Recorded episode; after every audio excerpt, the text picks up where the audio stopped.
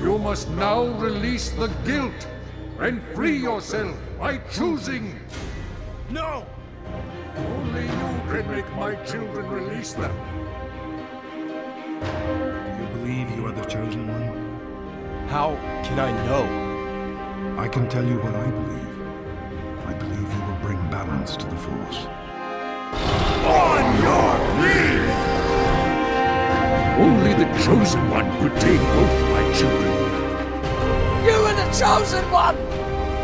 Remember your training, Anakin. Trust your instincts. Don't have to do this. Then stand aside! I can't. I won't. Now, these three figures appear throughout the Jedi's recorded history.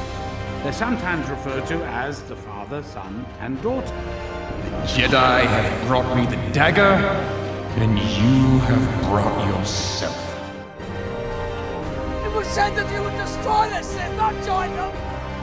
My daughter! What have I done? Do not hate him, Father.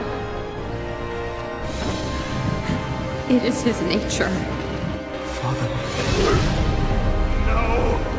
What have you done? It did not have to be this way! Bring balance to the Force! Not leave it in darkness! And now, I die. My heart broken. Knowing the role you will play. And what is that? You are the chosen one. You have brought balance to this world.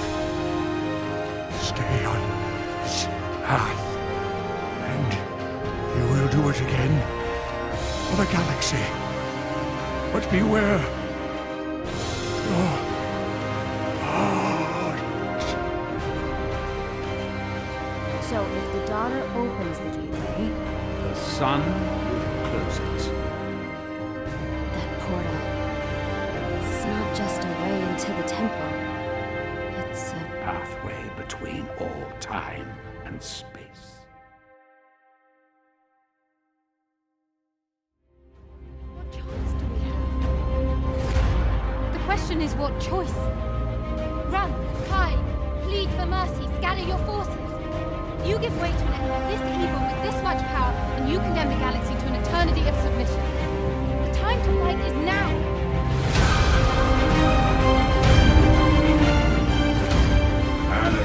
Anakin Skywalker was I destroyed him. then I will avenge his death. Revenge is not the Jedi way.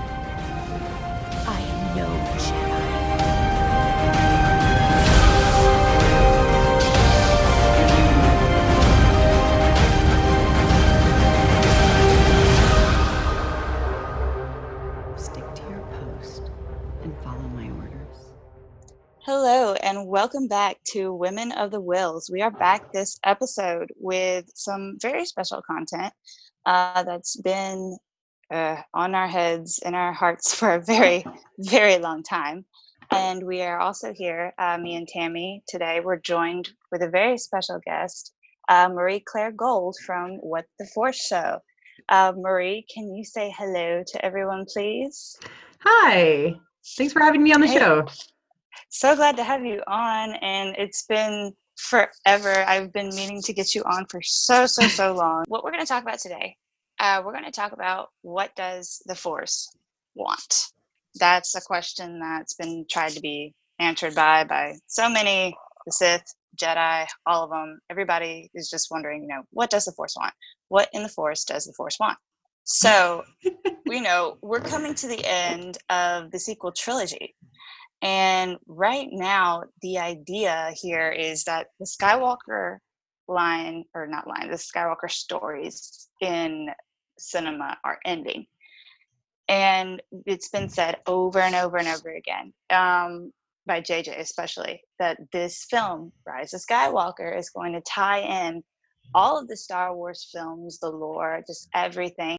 My question is how can episode nine truly tie in all of Star Wars while adhering to what the Force wants? Because that's a huge, huge question that a lot of people are really left with once you really look at The Force Awakens and The Last Jedi. You're wondering what on earth does the Force want with all this stuff, especially everything going on with Rey and Kylo Ren, Ben Solo. So, we're going to go through step by step a little bit today on some some stuff that I think is really important to the sequel trilogy. Uh, we're going to talk about the prophecy of the chosen one, how that ties into the sequel trilogy. We're even going to talk about World Between Worlds and Mortis. Yeah. So it's going to get pretty spacey, pretty weird. Um, but that's what MC and Tammy are here for because they love that stuff. and so do I. So to start off our discussion, what does the Force want anyway?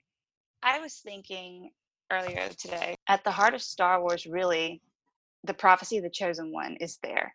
It's repeated over and over and over again. In the original trilogy, it wasn't it wasn't there so much. It actually wasn't even named at all that there was a prophecy of you know the chosen one. Um, there wasn't a way. You know, they adhered to it, kind of like Ben Kenobi and uh, Yoda talking about you know Luke. Um, would he be the one you know to destroy the Sith or whatever, Vader. And that wasn't really like the prophecy of the chosen one though. That was more brought up in the prequels talking about Anakin Skywalker. And when those came out, it made everybody look back at the original trilogy and go, oh, you know, really made them step back and take a different look at how everything everything ended. Or did it really? Because now we have the sequel trilogy that has brought back so much stuff, and you see so many parallels, especially with uh, Ben Solo and his grandfather, Anakin Skywalker. So, the Chosen One prophecy actually was part of a longer type of prophecy um, that you can find in Master and Apprentice, Apprentice, Master and Apprentice by Claudia Gray. Really quick, Tammy, if you have the notes in front of you, could you please read the full prophecy?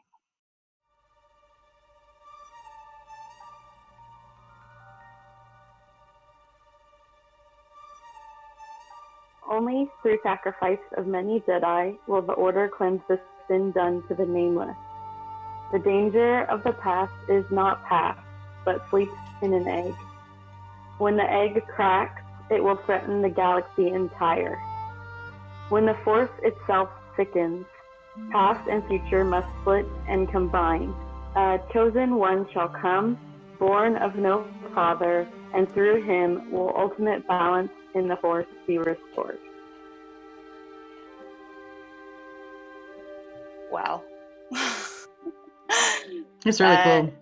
That's a, that's some crazy stuff. Like just thinking about oh there's so much in that like there's a lot like i have a Mm. lot here and like i had to really in my own personal notes had to like cut it down i'm like okay keep it relevant but it's it's so so so good and i just immediately when i got to that part in the book i was like yes because like i had read it on reddit already like several times but i you know i was like i want to experience it you know for myself in the book and it was it's just so good. So in this uh, prophecy this whole thing there it's like each sentence in here um talks about like a different it's almost as if it's like a different prophecy for each sentence and it's it's like because they use the chosen one by itself a lot and you can do that with pretty much every line in this in this whole entire prophecy thing and i think that's pretty cool Yeah, and that's- what does that that's a great point that like it could be different things, maybe not all the same mm, situation. I think that's probably most likely the case. Um, that there's this is not just referring to like one incident or one person. And what's really fascinating about um, the Force and, and what we know about it, at least from the reader's perspective or the viewer's perspective, is that the Force doesn't really differentiate between past and present and, um, you know, say, even location right it, it's all the force That's very true. right Yeah. and so in some ways when you think about prophecy and how it comes about and in the saga and in and in books and in and in the star wars universe prophecy is very much um the the force is trying to tell you something. And you and it usually comes in dreams or it comes in visions or it comes in in these things. So this is most likely some Jedi way in the past when they still believed in the mystics, right? This is part of the Master and Apprentice book as well as Dooku Jedi Lost. They kind of dig into the mythos of it a little bit more. They're saying that somebody, sometime in the past, filled the holocron of prophecy up with prophecies, which are basically like either waking dreams, dreams themselves, or visions. And this is an interpretation almost like perhaps a um, poetic or a um, you know verse way of describing what they experienced in this vision so it might be that they saw an egg but the force might not necessarily mean a literal egg right, Right. like so and and things can be misinterpreted very easily with prophecy but it doesn't necessarily mean that they're true and you know the authors that i've spoken to about prophecy in general have had some very interesting things to say and the one caveat i want to say is that um, not all the prophecies came from the story group. You know some of them i'm sure were in the brief or at least you have to create a prophecy that fits these needs like the chosen one etc um, but some of them were just invented by uh, the authors and Cavan Scott and Claudia Gray actually worked quite closely together where their stories overlapped with regards to the three characters that are shared kind of in in past storytelling right between the two stories with Dooku, Rael, and Qui-Gon. And so they had to agree on certain things. And there is a prophecy that is actually shared by both stories, which is fascinating.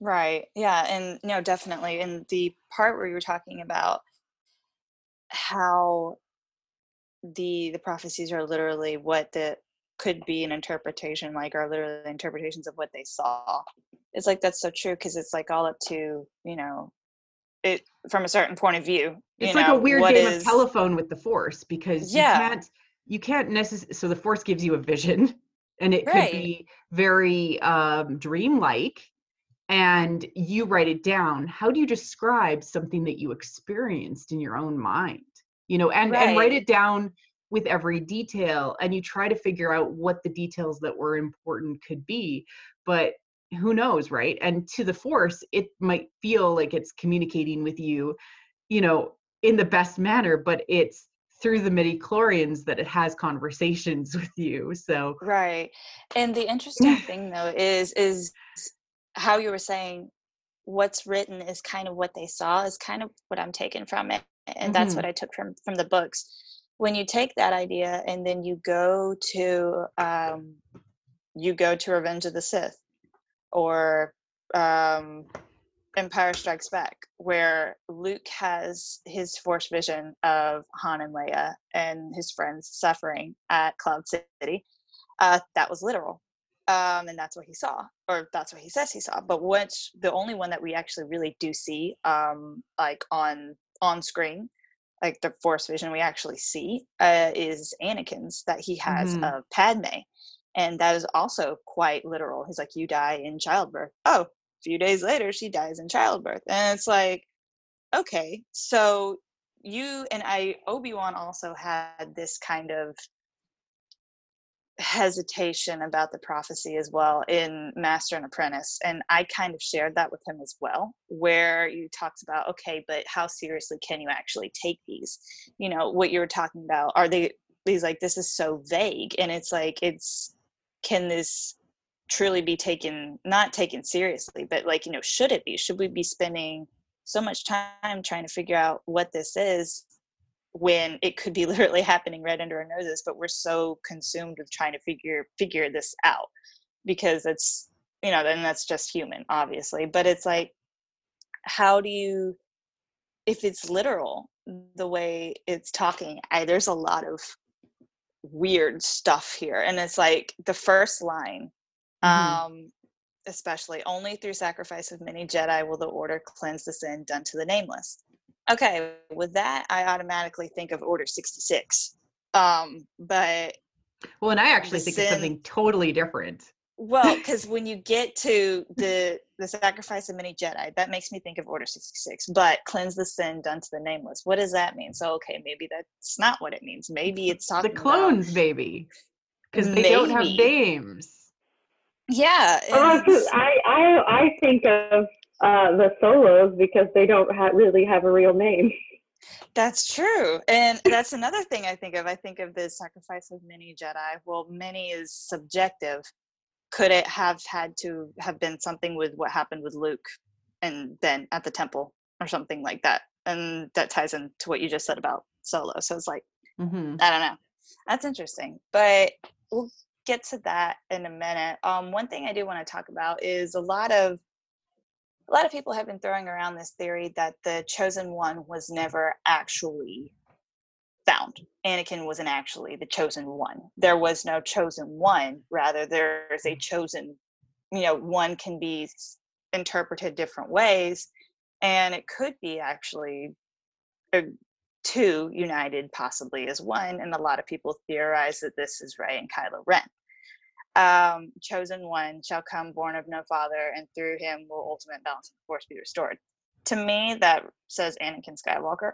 This is crazy language. So through Well- him will ultimate balance be restored. So his blood, his Right, right. legacy. That's an, that's another thing, but also it could be just because a prophecy doesn't mean it's one and done.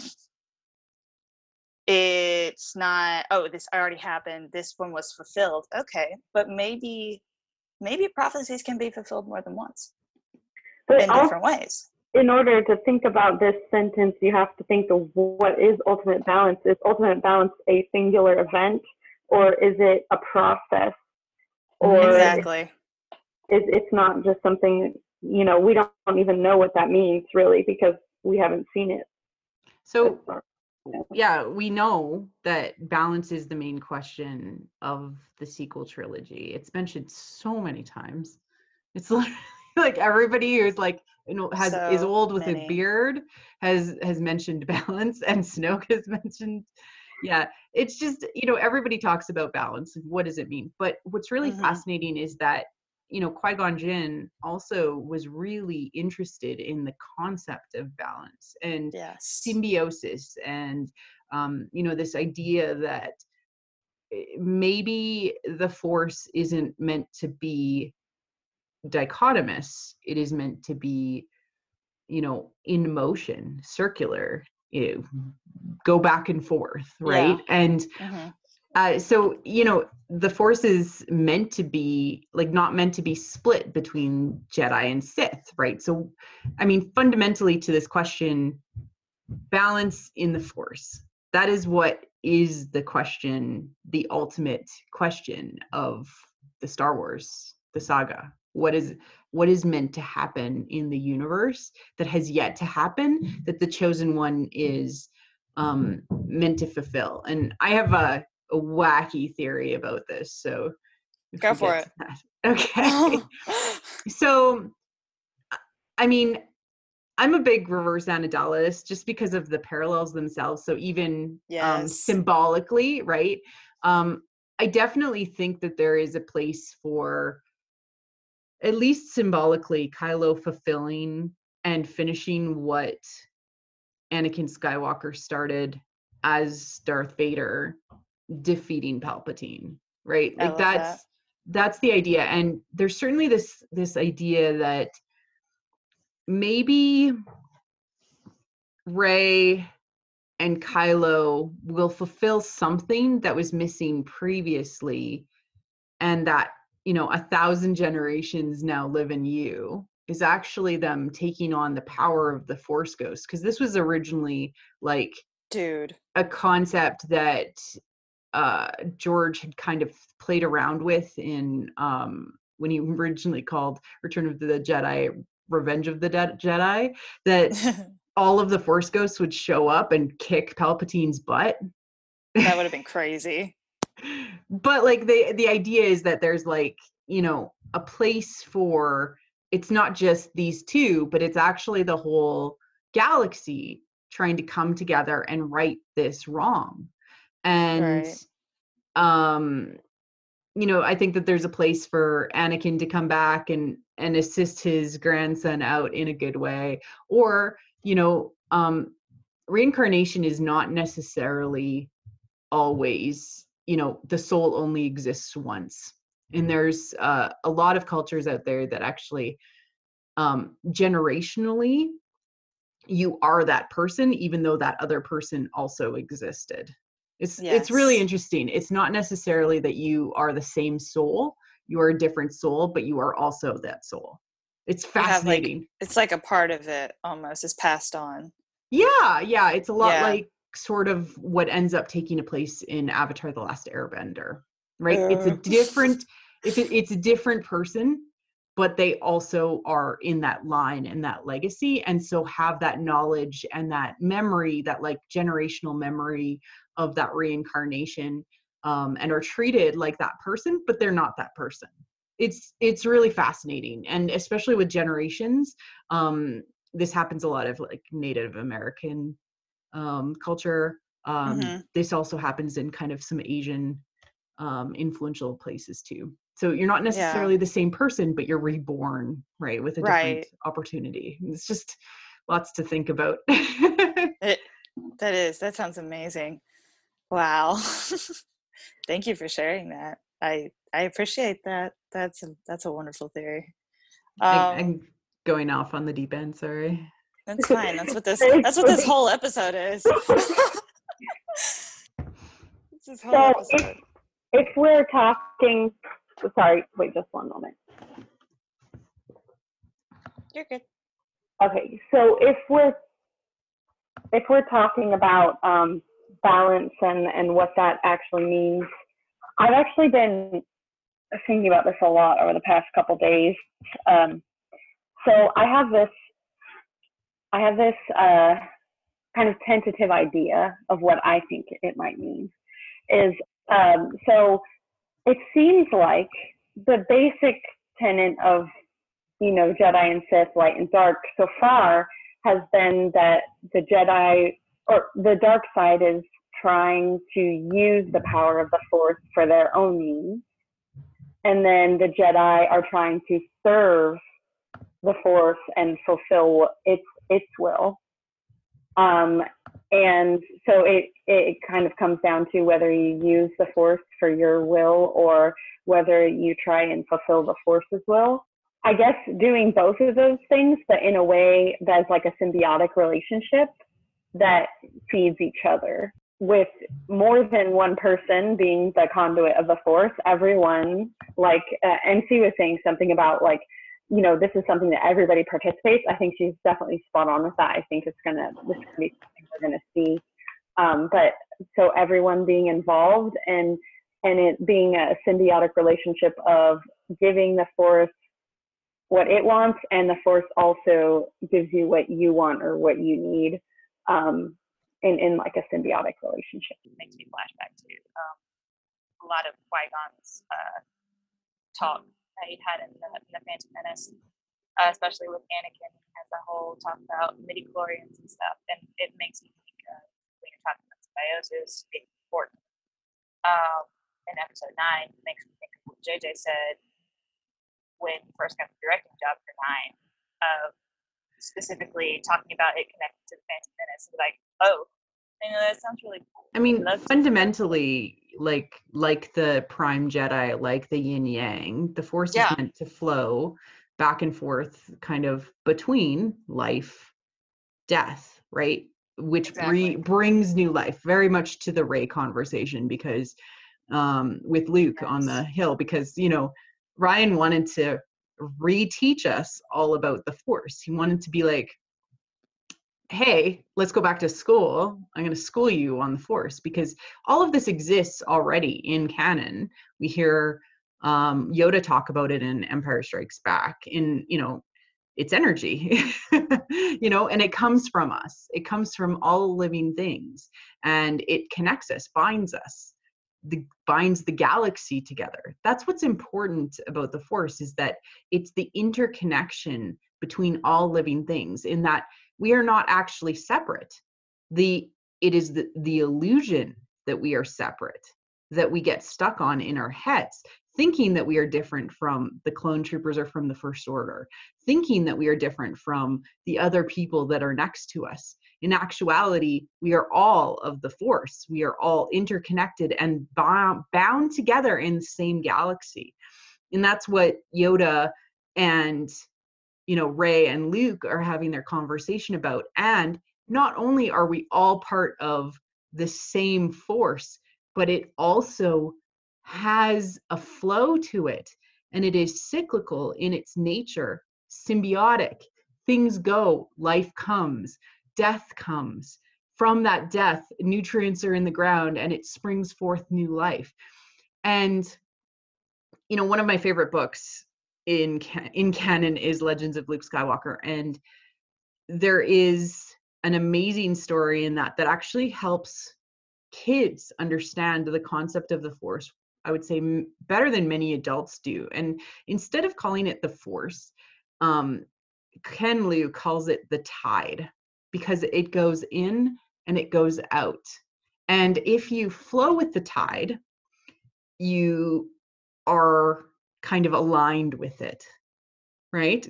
And if you try to go against the tide or control the tide for your own means, then you are maybe not doing what the tide needs you to do. Really, that makes so much sense. Yeah, and what you were talking about um, it being a cycle, um, death mm-hmm. and decay, death and decay that feeds new life. It like kind of the same idea we've seen at the end of the previous two trilogies. Um, the death of the empire gave life to the new republic um, the death of the republic gave life to the empire and mm-hmm. you know mm-hmm. it's vice versa it works like that so something falls something else rises rise of skywalker everything's talking about rising you know it's just uh, it just makes my mind just go crazy but there's a point where here we see the force possibly doing something not necessarily i would say doing something different in the sequel trilogy. Here we have this we it's always been this kind of there's always been this kind of gray area, um, especially with Anakin and with Luke and Vader's relationship in the original trilogy. This kind of gray area that we have between quote unquote good and evil, uh, light side and the dark side. And we have this idea that the force is constantly pulling and pushing, uh, and we see that specifically in Anakin as an individual.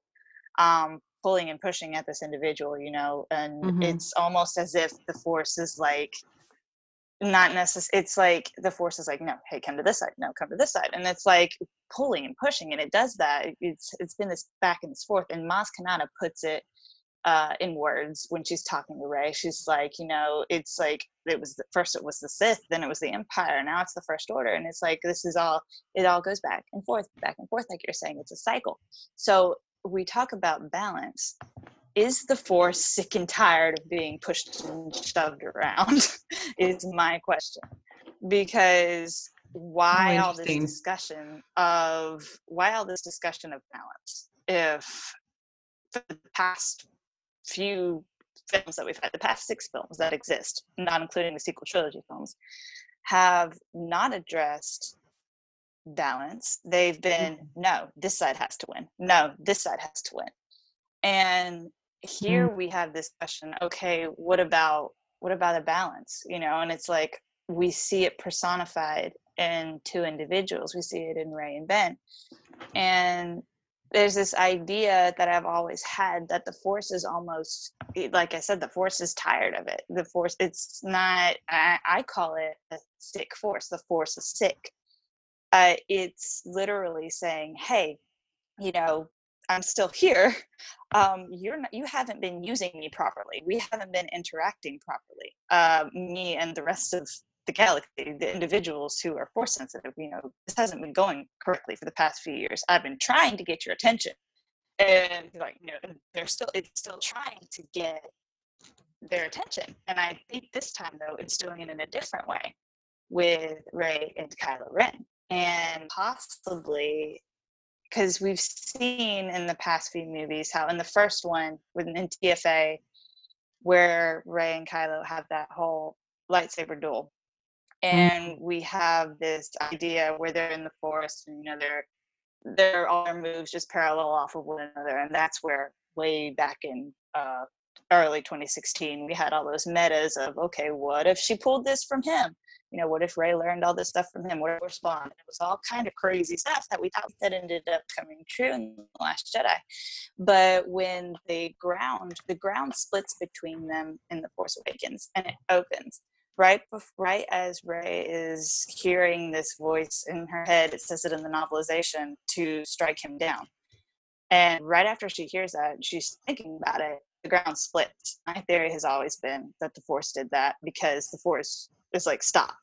Yeah, he's like, him, it's "Stop." like I'm sick of you two fighting. You go to that Stop corner. fighting. You go to that corner and think about what Right. you've done. Yeah. and it does it again. It does it again in the Last Jedi with Yeah. the lightsaber instead of the ground. The lightsaber splits in half, and, And and they're thrown apart physically. Like.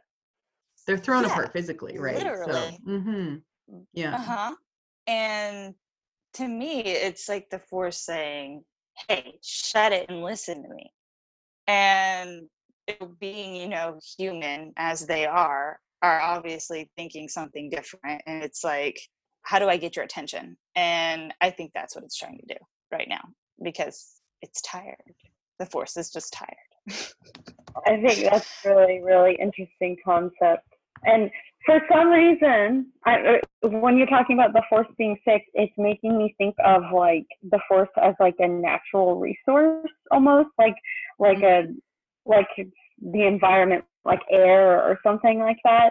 And and you, like you're talking about the force being fixed, which makes me think of like pollution and um, all the things that are happening to the earth right now because of how people have like diffused and abused it. Um, and so for I think maybe it's kind of like a similar concept, at least my understanding of what you're explaining. Like people have just been like trying using it up and like spitting it out and not respecting um, the force itself. Um, and and you know there's going to be consequences for that. I have the biggest smile on my face, Tammy, because Right. Yes, and the reason is is because the force is not separate from the beings in the galaxy. They are the same thing. And the cosmic force, the will of the force, the the thing that potentially communicates as as best as we can understand it, the force has a will. It is the cosmic force that has the will right? It is this thing that comes comes from the wellspring of the living force. The living force is produced by all things. And so the living force itself it grows and it is produced by the interconnections between all living things. And so if we are in a constant star war killing off all of the living things or maybe there's suffering in the galaxy of those living things that is digging into whatever that is that is the living force then the force will be sick. It will affect the things like the cosmic force that it comes from Right. And that ties into what Tammy was saying, like the idea of the force as a natural resource. Like, okay, Yep. so maybe the way the But it- Sith do it is kind of a disrespectful way to use that natural resource. But let's say the Jedi, we see the Jedi as good, whatever. They're trying to use it in a good way. Well, here's the thing. If you let's say i go out outside and i need paper i'm going to go cut down a tree and i need paper but i'm going to use that paper for something good i'm going to write a thank you note to my neighbor. Even though i'm using it for something good i'm still harming the environment by cutting down that tree aren't i? And the idea of your intentions might be good but there's still the possibility that what you've done by carrying out your actions is there's going to be consequences somewhere along the line. I mean, that's no the whole what. challenge for the Jedi in general is that even though they have good intentions and they serve the light, right? The the fact that they are drawn into the clone wars is maybe the biggest sin that they commit and is actually feeding the pain of the galaxy. So, yes, natural resource and symbiosis with humanity. So they are humanity or sorry living things the living force and living things are the same right so if you imagine them as the same exact thing if we as a galaxy commit ourselves to have pain and suffering on a galactic level uh, that you would have on a galactic wide war or um, you know the acceptance of slavery across the galaxy and the suffering of the people and the human or the, and the creatures within that then it, the force will probably reflect that in in a way you know like because they are the same the living creatures of the galaxy the living force and what comes from the living force the cosmic force the will of the force is all of the same thing Yes. I think that in injustice and suffering and all of that, like, produces almost like a corrupting energy, and that that is what the Sith or dark side users uh, use, maybe. And that's why they were uh, like able to rise and take over uh, for the Empire and stuff like that. Yeah, because yes. of the whole left yeah because because it, everything is swung towards the side of pain and suffering and death and if you're thinking of a, almost like a pendulum right where it swings back and forth if the pendulum stays in one side too long. No matter who's causing that to happen there's going to be more of that energy out there in the galaxy. And that's why like it's sick because it, maybe it's not supposed to be where it is or it's you know it's really not like eh, doing the thing that it needs to do which is flow. I think of you know when we're talking about that pendulum and stuff I, I know we already touched on um, Rey's uh, connection with the Force in the Last Jedi when she has her little speech moment, and it kind of goes over like the life on the island and stuff.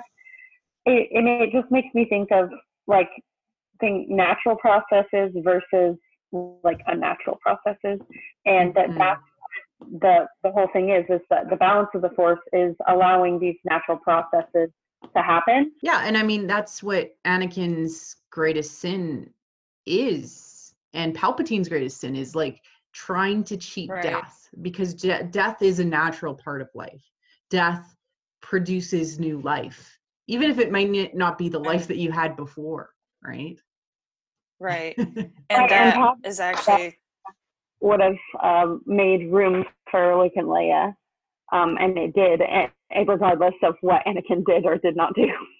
Exactly. We had Luke and Leia, and you know the the fact that Padme died is yes a tragedy and everything like that, but it's worse that he couldn't understand that that is the natural order of things, right? even as Vader, right. he is still obsessed with the idea of bringing Padme back in her yes form, the way that she was, right? Rather than letting the flow happen, the circle happen, the turn happen, you know? Circle of life. yeah, it's the but, circle yeah. of life. We'll just start singing, right? I tried not to sing it, but you did it, so that's fine. I'm the guest. Uh, but yeah, yeah. Thank you, thank you, guest. But yeah, and you were talking about um, natural versus unnatural, and you were talking about um, Anakin, Padme, and uh, Palpatine. Uh, that's actually a perfect uh, tie-in to uh, and segue to the next part of our discussion, I wanted to talk uh, about the a line, a few lines in the prophecy. Just scroll back real quick. Um, I'll go ahead and read them now.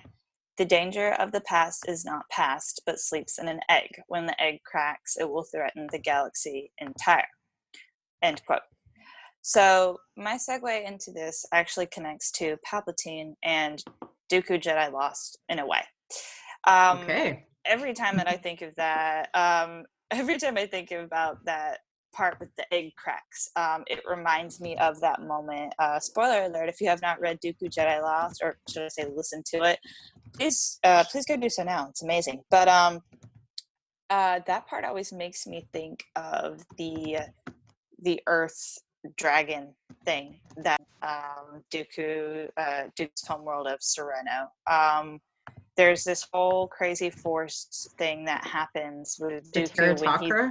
MC, correct me if I'm wrong because I was only able to to listen to this uh, to this once.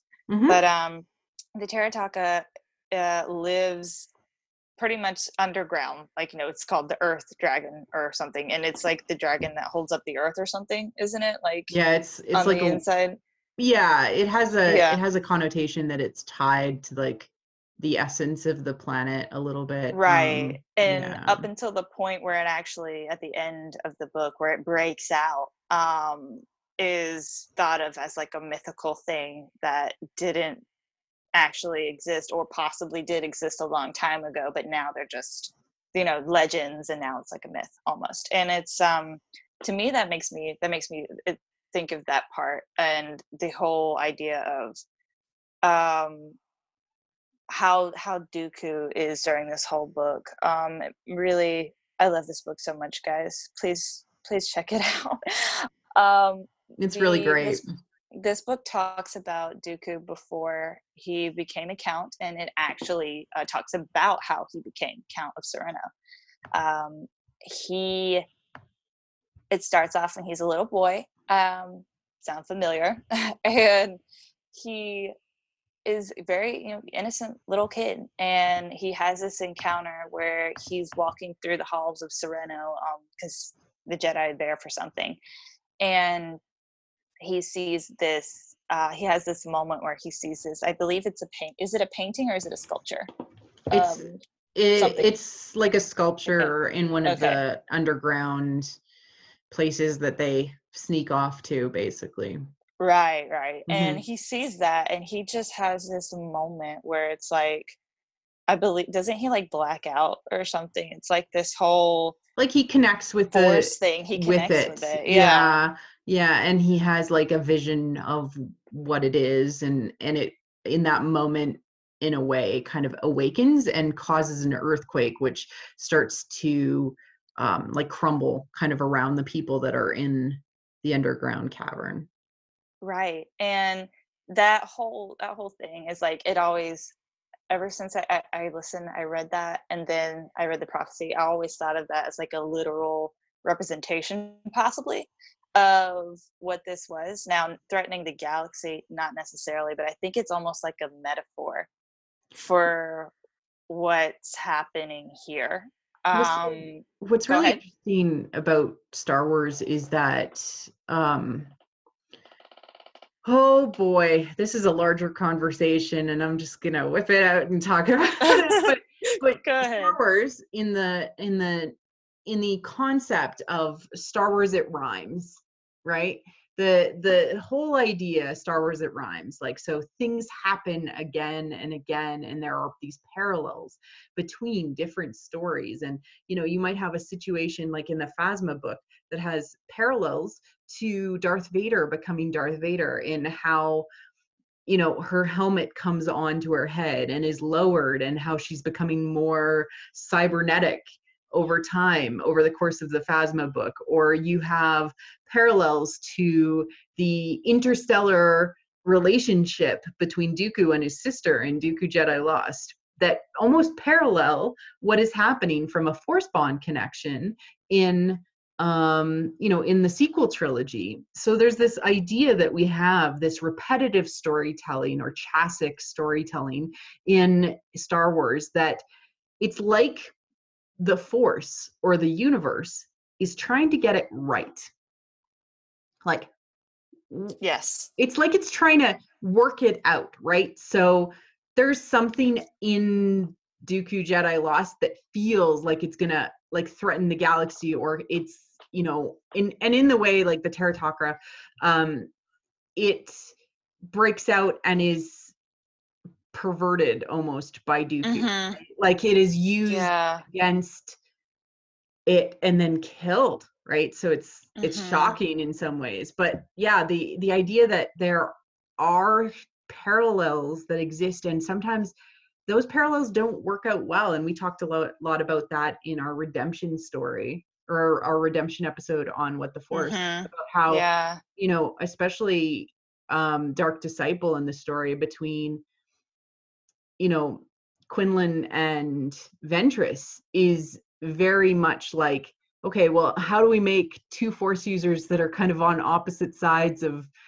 of the coin work together and and try this out right Yeah. Um, so there is this repetitive storytelling so you could very well be right that these concepts and these ideas are being played out in the galaxy far far away as a Oh, way for the force to work through hey how do i get this to work you know Definitely. And when the Terataka was used like against its will by Dooku, I was just like, oh, oh, that's not okay. Because like, you know, I was like, oh, this makes this makes sense.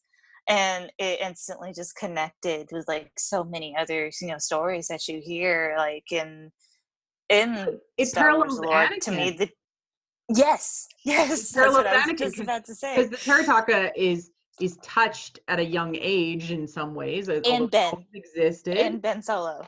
Yes, and but also um you know and then it is used to try to destroy you know an area Uh-huh. whatever and it's it's manipulated by um you know a force wielder etc and we know that it the world dragon has a history with the sith it's just it, there's a lot there in in that symbolism too and It does. um like in the revenge of the sith book um Ah, yes. anakin anakin refers to his Yes. fear and his um like his almost dark side i'm going to use the word shadow um his shadow as a dragon because of Yes. the around um Tatooine and that the suns have dragons and the scariest thing he saw was a was a dead sun and yeah there's there's a lot there oh, I love that. I love that kind of myth and just symbolism. I just love that so much. And talking about, you know, like corrupting, like manipulation of like that which is like innocent and, and good, you know, connects back to connects back to Palpatine. but most we importantly talking about. natural right Yeah, so it's natural. It's messing with the with the things that are considered to be natural about Right. and talking about natural versus unnatural again, where Palpatine is talking to Anakin. Um, the dark side is a path to many abilities, which many would consider uh, to be unnatural, and that's definitely that's definitely true. But I want to use that as a segue into our next uh, bit of discussion. I want to talk about something weird and forcey that happens in Rebels season four. Um, I want to talk about World Between Worlds, past and future combined. So, really quickly, I want to read this quote uh, from Henry Gilroy. He's co executive producer for Rebels since season two and screenwriter for Rebels and Clone Wars. So, here we go.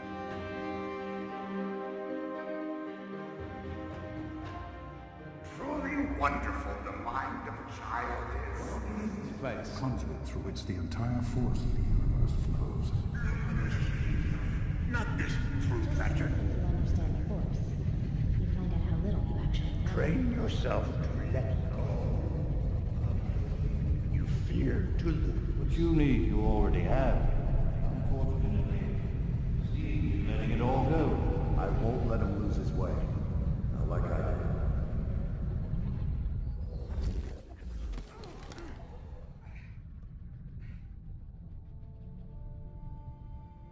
I always got the sense that if somebody else had gone into that world between worlds, they would have experienced something completely different. They would have heard different voices echoing. The portals would have been different. So it's all about what you bring into it and what your experiences are and what your connections are. The Force is what gives the Jedi power. It's an energy created by all living things. It surrounds us, penetrates us, it combines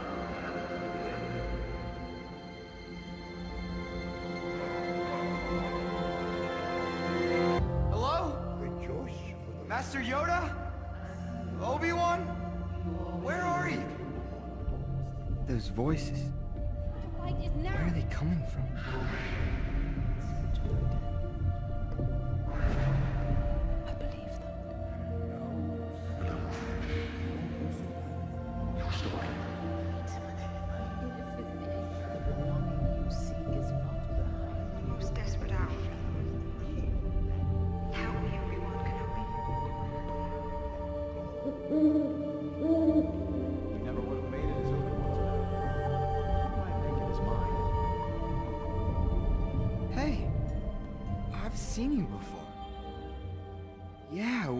Ahsoka was around. You were always close by. How did you get here? Can you help me? I was sent here, but I, I'm not sure why.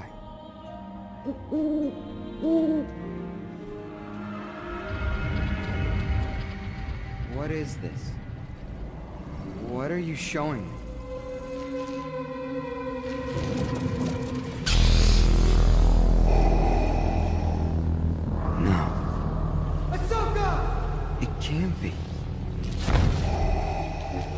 Talking about World Between Worlds and linking it with Palpatine. Stay with me here. To recap for just a second, in the episodes Wolves and a Door and World Between Worlds, Palpatine was searching for something. He was obviously he was searching for something in that temple, and Hydan, uh, Veris Hydan, who's the guy you know that's kind of there, he's like his underling. Um, they're overseeing the project.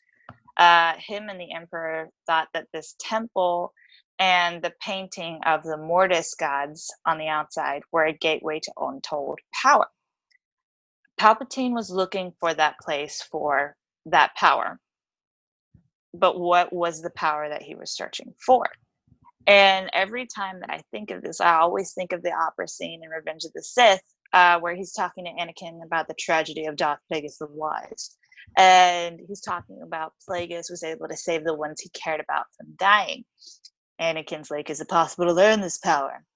Not from a Jedi. So, you know, to me, I always thought of the power to save the one you care about from dying. What is Ezra doing in the world between worlds? He brings back someone that was going to die. He brings back Ahsoka right before she dies, goes way back in time.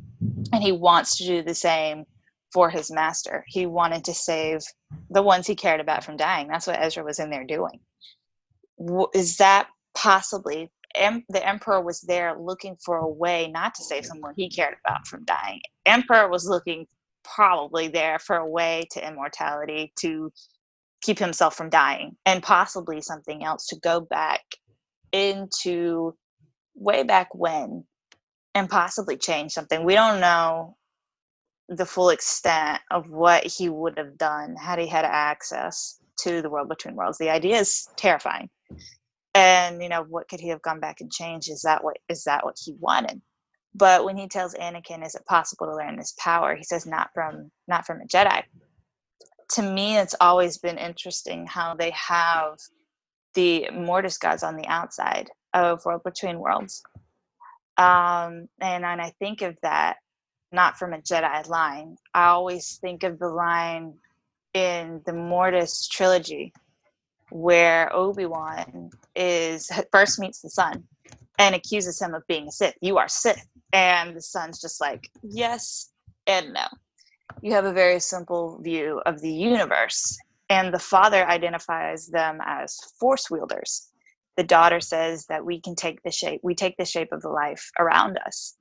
So could it possibly they the mortis is linked in with world between worlds and to me the idea of them explicitly not labeling themselves as jedi or sith force wielder ties back into that idea not from a jedi which means palpatine kind of i think palpatine was obviously talking about you know learning it from sith but it's like the idea that there's something that exists outside of these two things that we have lumped force users into is extremely interesting. And that's take the shape of the life around them. Obi-wan automatically assumes that the son is a sith because of his characteristics and whatnot. He profiles him as a sith whereas the daughter could presumably be profiled as somewhat of a jedi type. And that's you know that has to do with because the jedi are aligned to the light side, the daughter is aligned to the light side as force, and the son is aligned with the dark side, that's the Sith. So even though they're not the same, the parallels are obviously there and they're extremely similar. Um, but what what on earth does Mortis and World Between Worlds have to do with our discussion on the sequel trilogy? Uh, stay with me again. Uh, the prophecy and Mortis there's a lot here to me um, specifically tying in world between worlds. Um, to me it's the obvious line to me it's obvious where it talks about the danger of the past is not past but sleeps in an egg. When the egg cracks it will threaten the galaxy entire. When the force itself sickens past and future must split and combine we talked about how not necessarily everything is literal, but some of this stuff actually is quite literal and could be what the person who wrote person who wrote this down actually saw that happening. So could the person who was taking this into account and writing this stuff down could possibly as an account of what actually happened, what they actually saw, did they literally see the past and future split and combine and could that have something to do with world between worlds? I think that is extremely likely, but I want to know what you guys think.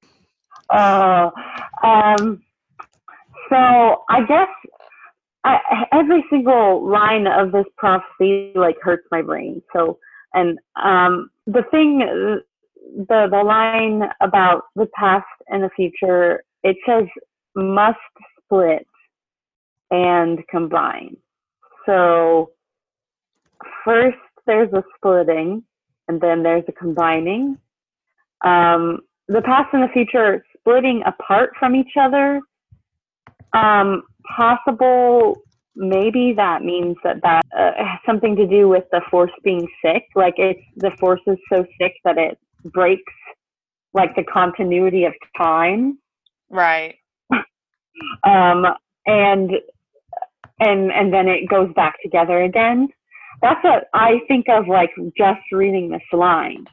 But if we're thinking about it in the context of the world between worlds and the whole thing about the force doesn't really see time as a line, um, mm, you know, that's that's a whole different idea. If you're reading it with that perspective, um, then the force itself sickens, so the force must heal itself.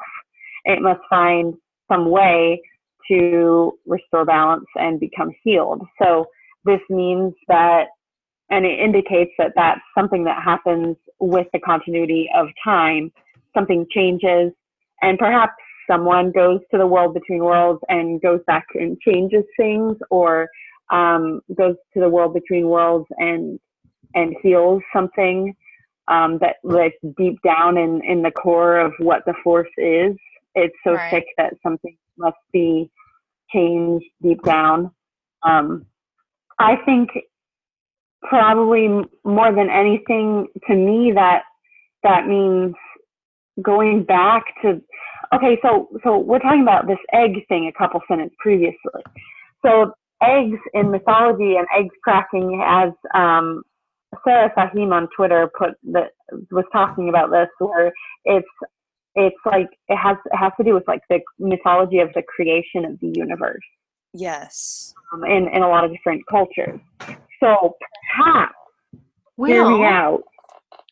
Perhaps um, that there's something that needs to go back. Like you need to go back to the whole creation of everything, and and either plant something new, um, or or you know there's something that must be changed fundamentally back at the creation of everything. Right.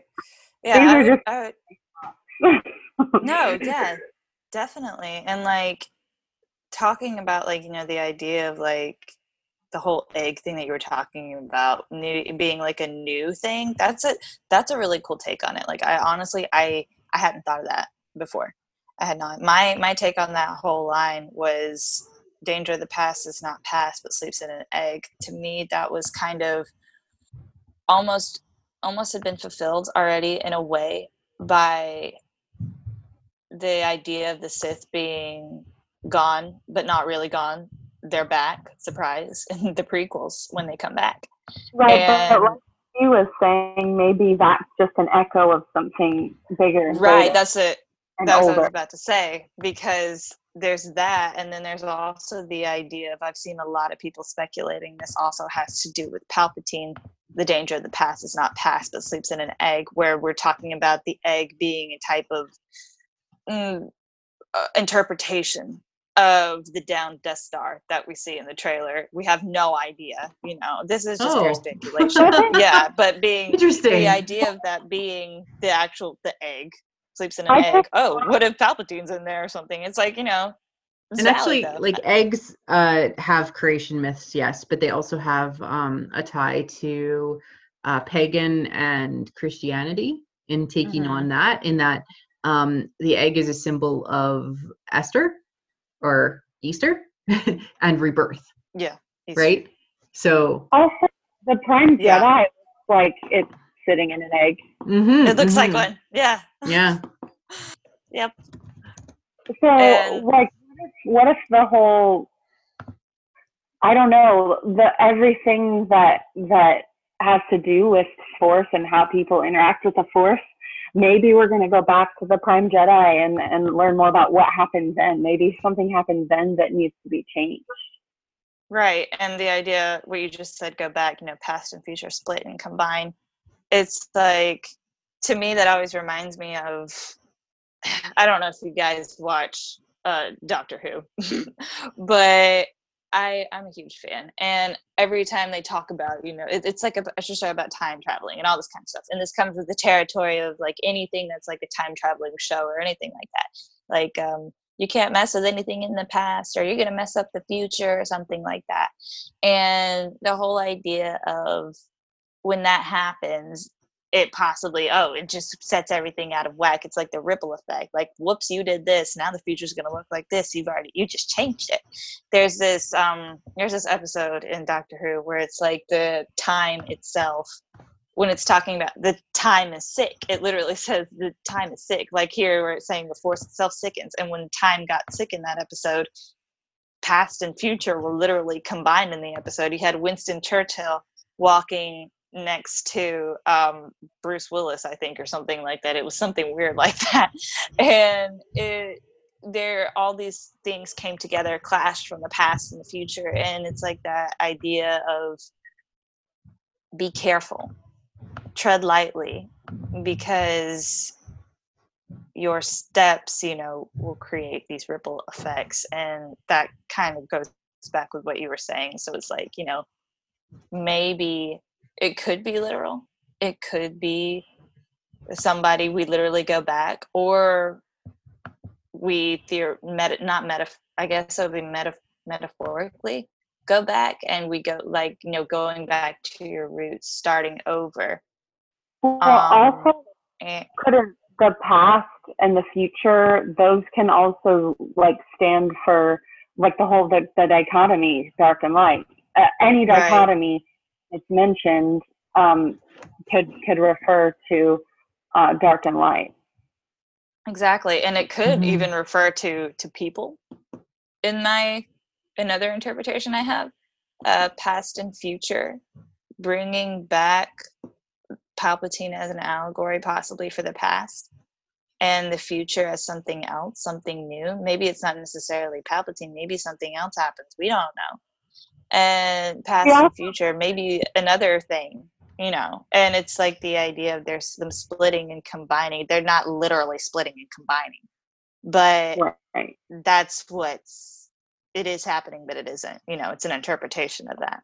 Again, it's up for interpretation. I feel but like that's when you talk about past and future, you have to talk about like we we know that uh, if we're talking about it in reference to the sequel trilogy, that Kylo and Rey are both so hung up on the past, both of them and and I think that that's probably something that it's is important to to recognize when we're looking at this particular line in the prophecy and how it relates to the sequel trilogy.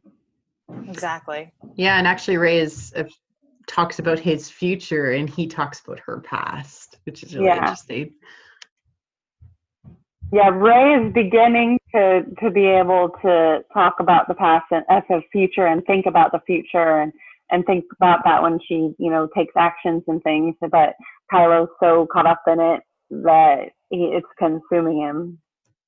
Mm-hmm. right and you know you it's it's what you it's what you bring with you you know and oh that's uh, reminds me of another thing okay so connecting back real quick into world between worlds uh, going back to henry gilroy's quote um, where he's talking about the different voices echoing when ezra's in the portal um, saying how your experience if a different person would have gone in it would have been a different experience because it's all about what you bring into it and what your experiences are and what your connections are we hear something similar when uh, Luke goes into the cave on Dagobah, and you know he's like, you know, what's in there? Yoda says, only what you take with you. Mm-hmm. And what Ezra hears when he's in the world between worlds, I remember all of Twitter collectively freaked out because we heard Rey and Kylo Ren's voices in there, and that was that was the coolest coolest thing. And there was just so so much from like it it pulled in so much from the films, the t- TV shows, everything, and to me that's illustrating that this is a path that the for this this is a certain path and you're hearing these voices from this certain from this path.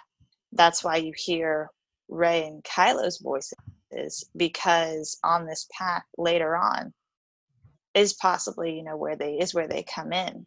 So it's like what you bring into it where your experiences and what your connections are. Ezra has no idea who the heck those people are. You know we don't even know where ezra's at at this point. But it's he's connected and it's the idea of what you're saying everything being connected because the force is literally it's like this path this journey that the force is taking all these people on in a sense. And you know that's possibly why he hears their voices because you know it's connected.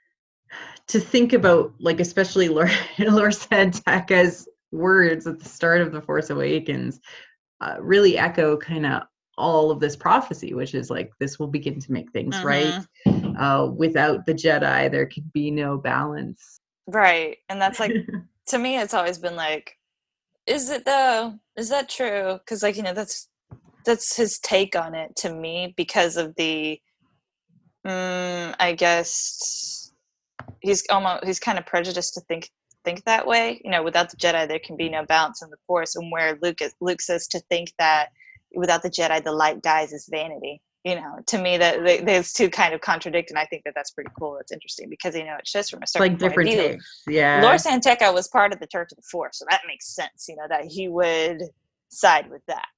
Um, and he lives for like five seconds anyway, so you know, but um, that whole prophecy thing, talking about balance and balance and all that, we literally see balance personified, tying it back to Mortis really quick, uh, in the father and in his children.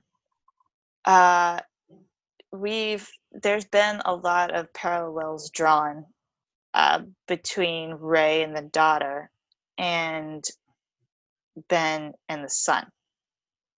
And the Mortis gods are taken by different cultures in different ways. Um, the Night Sisters actually do not recognize their human forms. They recognize their animal forms, which is pretty cool. Um, the fanged god and the winged Goddess, they're animal forms that they transform into. Um, and other cultures as well, I believe. It's like it's the way that we interpret um, mythology. There are different ways that the same story is is told about the same type of people or beings and in some interpretations of um, you know you have one character this way but you have it in another way are being in, in another culture and that's the way uh, it seems to be in star wars concerning the mortis gods and i think that's pretty cool. Um, but talking about the jedi and the relationship that they have with the Mortis guys, they they acknowledge that they exist because you see them in the temple on Lothal. They're there in a Jedi temple, and their symbol that they have on Mortis when Anakin is being given the test of whether or not he's the chosen one by the Father, um, being able to control his two children the symbol that Anakin is standing on top of is quite very similar, calls back to the symbol of the Prime Jedi on uh, Ahch-To. And it all connects. It all does. Um, and we've been saying this over and over again this whole episode. But to me, I've always seen Rey and Ben as possibly a personification of of the Mortis gods. And going back really quick to what Sabine says about them in Rebels when she's interpreting the art for um, for Hydan, she or no, she's yeah, she is interpreting them for, for her. Okay, lit. Um, she says the hands are a language. Talk specifically about the hands. Um, we've made this parallel before where this part came out after the last jedi uh, came out this part of the season and the famous hand scene in the hut you know we were obviously like oh, the hands are language you know and it's pretty cool. But the idea of the hands being a language you're talking about the way if you look at the way the daughter's hand and the son's hands are positioned they're complete opposites. The daughter's hand is open whereas the son's hand is a closed fist. They are exact opposites of each other whereas the father in the middle um, his hands, you know, are equally placed, you know, balanced as he is. Um, when the son and the daughter disappear, when the temple is collapsing, the father is there in the middle and he's outstretches both of his hands um, one to the left where his daughter was and one to the right where the son was and brings them both in to the middle and in a flash of light he, he's gone. He goes down and he brings both hands to the center, and that is it. And it's like the idea of prime balance right there. The idea where he had his hand where his son was, where his daughter was, and it's like he, almost as if they're not there anymore, but they he's bringing them in to each other. That to me ties into Rey, and then the idea of could that be how the sequel trilogy could possibly end because that how the father being one person what if instead of the father containing the balance what if it's two people containing it? Oh boy. Um that was a lot that just dropped on you i'm sorry. I'm going to tell a brief very brief, I swear, story about me trying to watch the Mortis arc like four times in a row and how it kind of made me crazy a little bit. I'm like, it's all connected. You know, I was that I was that meme of that guy with all the strings and the papers on the wall. like that's me every day. you know, like I, and you know, I do have like tons of notes from like that period of time where I I watched it literally back to back to back to back to back to just be like, okay, what is going on and you know part of it is to do with um in some ways what does the father represent for mortis itself you know um we have this obvious um dark sider, right? But he has compassion and love for his sister and actually his father too. He cares about them. We have the daughter who is this light creature who also is totally willing to hand a random stranger a knife to kill her brother. So they themselves almost are the version of the yin and yang um, prime Jedi, them together, right?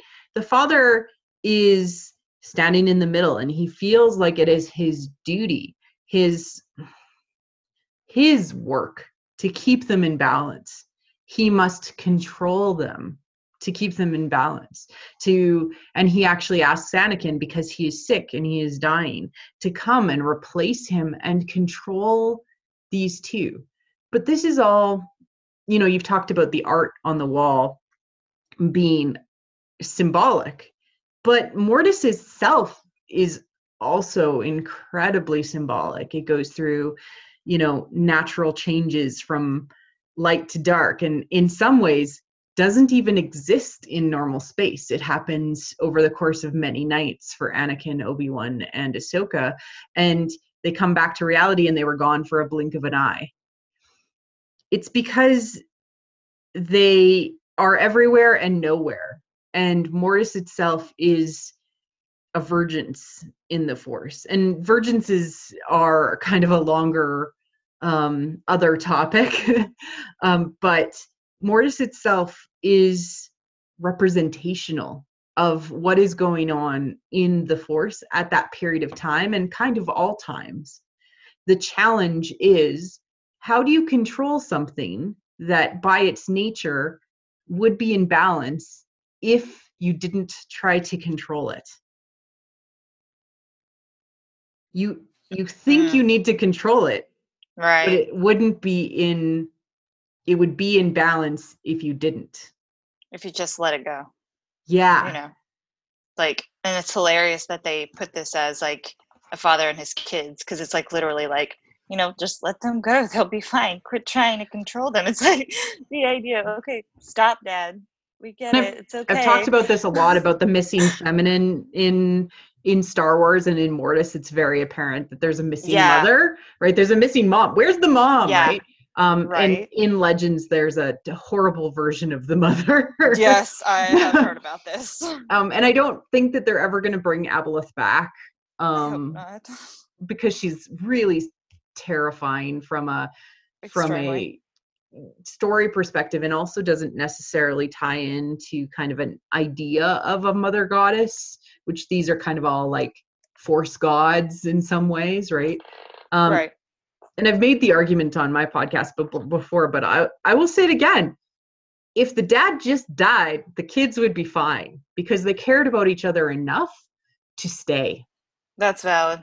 And you know, it's like the the sister was always like, you know, it's it's not his fault. You know, she talks Mhm. about her brother, it's like it's in his nature, and she's just like, that's just him, Betty. That that's my brother. That's just how he is. and and by you know the interference bringing anakin into the the world it pushed the son to want to leave to control to That- advance to destroy.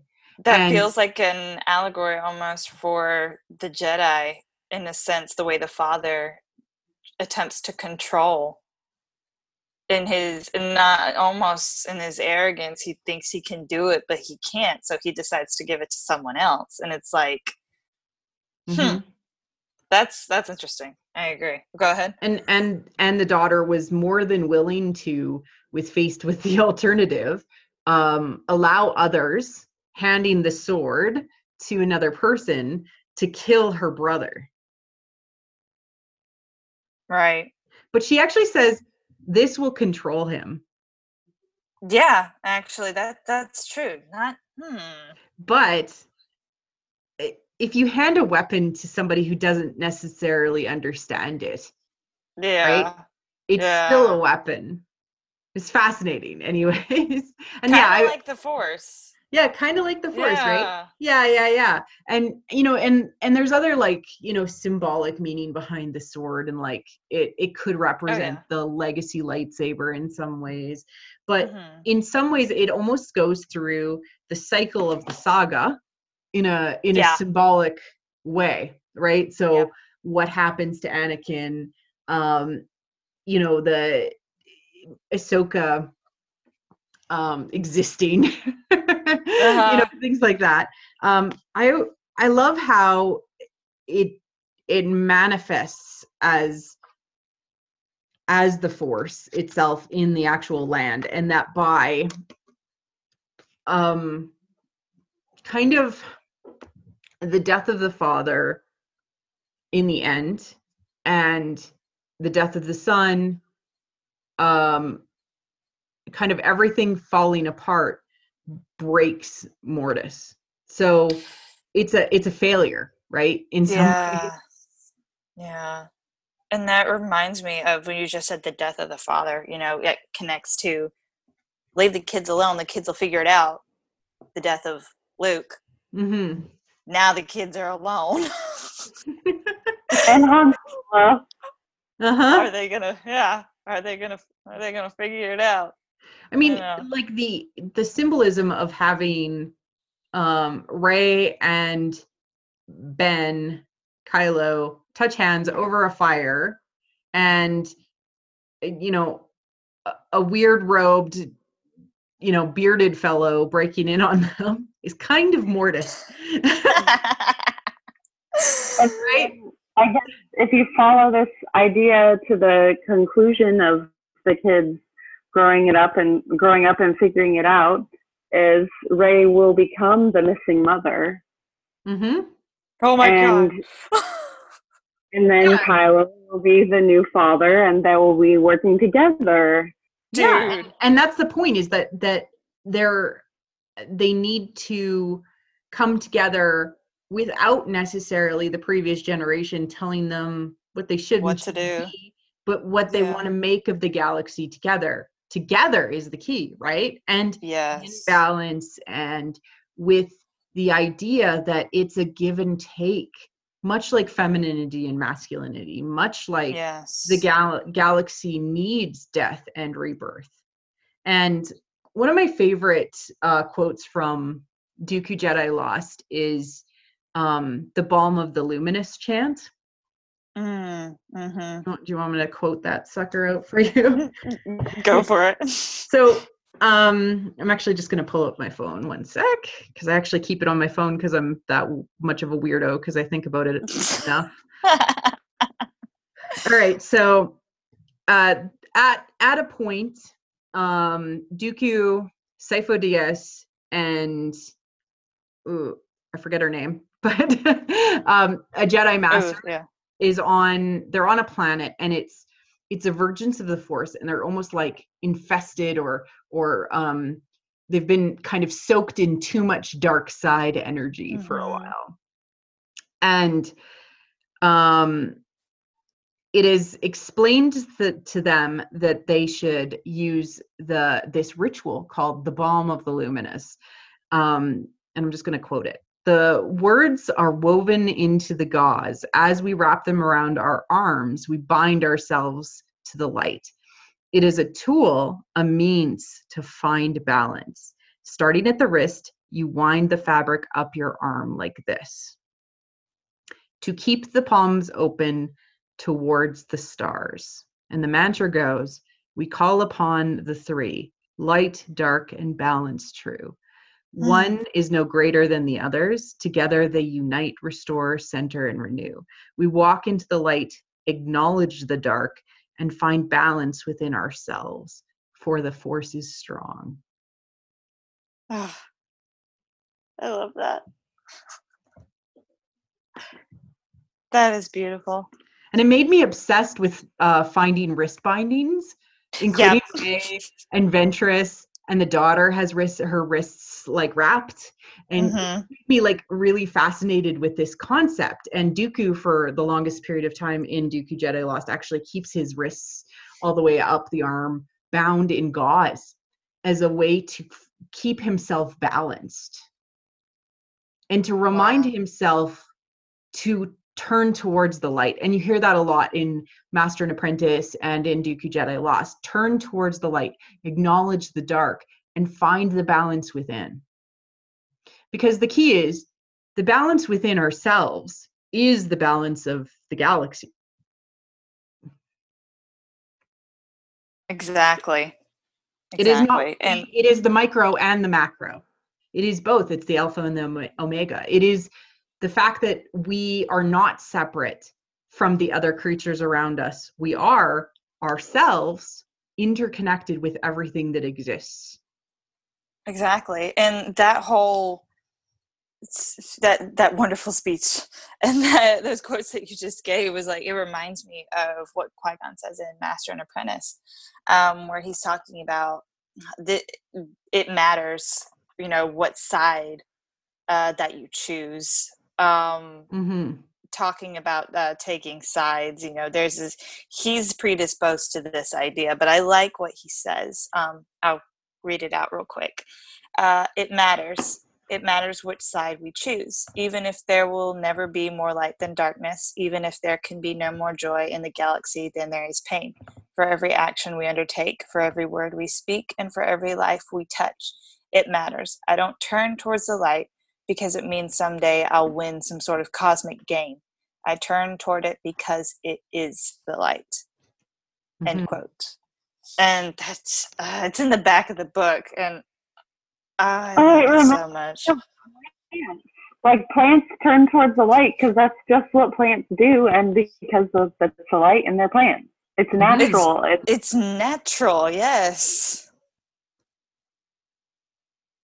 And because that is because what the force wants if i may assume is actually to return to a a natural state of existing without necessarily the extremes or the sickness or whatever is wrong with the galaxy right, And even Qui Gon acknowledges it matters, you know, but even if there will never be more light than darkness, he like he acknowledges it, you know, maybe there never will be. Maybe it doesn't have to be. Is my takeaway from it. the balance is always personal and always attempting to move towards the light because the darkness will always pull right Right. it's psychological the darkness will always pull on everybody's psyche Yes. um but if you no matter that the darkness exists turn towards the light that that you face the galaxy as the force the force between others as george used to call it before he changed it just to the force the force of others um if you deal with the galaxy with compassion and love and try to see the interconnectivity of it all that is turning towards the light. That is the selflessness that Dave Filoni talks about when he talks about the force. And that, you know, fundamentally the dark side is selfish, right? And yes, at moments we need to be selfish, right? We Mhm. need to take care of ourselves. But if you're continuously attempting to turn towards the light with compassion and understanding that you're in- interconnected with those around you, that is the balance. Yes. and the the quote you mentioned earlier was talking about acknowledging the darkness and turning Mhm. towards the light. So not attempting to deny the existence of the darkness or deny its impact or its power. Um, you, you, like you're saying, you do need to take care of yourself sometimes. So you know there's a place for it, and you have to acknowledge it, but continue to turn towards light. And if you know we can talk about the the flaws of the Jedi, I think that was the main flaws of of the Jedi in the Republic was that they, they didn't acknowledge the darkness. They didn't. Uh, they just attempted to ignore it. Right. Even though it was something that was natural. Yeah, and and you know, I spoke about this with Cavan Scott actually in a great amount of detail. Um, so once you read or once you listen to Dooku Jedi Lost or read it when it comes out on because it's going to come out as a script, which is really cool in the fall. Um, Once you pick it up, and come and listen to the interview. We deep dive a ton into this subject, but like really one of the things that he explores in in the audio drama is the idea that almost every Jedi has shame. They have darkness. They have this secret shame. There's one Jedi master that has a kid that she hides in the temple until he's grown up. Mm-hmm. You know, and so he has darkness itself, and he has, and she has darkness. And Yoda says this really interesting thing, and maybe it's before the war and before he's kind of disillusioned, but he's like, if she had just come to us, Mm. you know, and talked with us and trusted us. But the thing is, like, they had become so wrapped up in their own ideas and doctrine, right? Right. It had become, you know, without the sense and the spirit of what spirituality should be, right? It was Yeah. disconnected and it had become doctrine rather than it had Mhm. been living, right? We do this because we do this rather than we do this with a reason. And um yeah, Cavan is a fascinating human. Yes. yes, definitely. And that, and yeah, it's that is just fascinating. You know, when he says that, you know, why hadn't she just come to come to us instead? It kind of almost reminds you in a way of like how parents, you know, treat their kids and you're talking about when their child has a problem, you know, well, why didn't you just come to me in the first place? Mhm. Well, it's like the idea of maybe they didn't feel like they could. Why Yeah. didn't they feel like they could? And tying it back into that, you know, the certain situation that that took place in the temple right there. It's like, you know, why didn't she feel that she could? What were you guys doing that turned her off from that? And so many others off from that. Especially uh, also and especially Anakin Skywalker with his whole connection with his mother that he had and you were attempting to turn him I have so many feelings about that. You know, attempting to turn him off from that, you know, shutting these natural things down. It's like, hmm. denying denying the natural processes of humanity grief and um, loss and and emotions such as missing things and i know that they say that's greed right Mm. but it to a point to a still point. denying of self right and it's a you Yeah. know in some ways like the force is just like you know i just want everything to be moderate and not insane for a while like back to the point at the beginning, like can you chill can out. you just can you just stop the freaking star war for one moment you know um because everything is interconnected Yeah. I know we were talking a little bit earlier about like parenting and and um basically like how the father was like the balance like if he could have just gotten out of the way you know and, and Yeah. allowed them to I think uh, I think that this this whole concept of uh, allowing like space for people to uh, make mistakes in order for them to grow and like space so that people can acknowledge the things mistakes that I've done and like speak that. I think that that that's like a big part of parenting as well is um, you know not you know allowing you space for your children to be able to express to you um, mistakes that they've made or uh, bad things that they've done without fear that um, they're going to be you know full of guilt or or something like that um, you know allow them that knowledge to know that yeah you can grow from your mistakes. So I think that this this is a you know of course they talk, George Lucas talks about Star Wars as like being for kids and I think that that's part of what's being expressed. Just all people can grow up with that concept um, and I think that's probably the main um, one of the main things about the balance that whole concept of balance is is that you know as people that we need to be able to do these things um, in, in our lives and and you know as parents being able to foster that environment for your children Yeah, exactly. And like that as a kid, you make mistakes. And that's what we learn with Kylo Ren, especially. Like he made a mistake killing his father. He made a mistake. He thought it would Oh. help, right? But if you Uh-huh. take that to a scale of like a kid that's existing in our world, who needs to hear that? A kid that maybe um, was in a car accident, you know, drove for the second time and smashed up dad's and mom's car, and now dad can't get to work. Like, it doesn't necessarily need to be the example of killing your father to, you know, be a massive mistake for an adolescent to have gone through.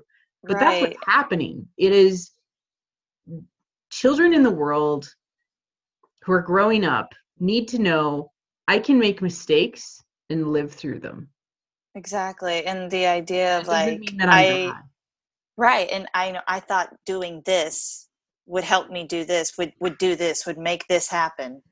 But that didn't turn out and now I'm just in a mess, which is what's happened with him with that whole action of, of killing his father. It was like that's what that so right. translates to.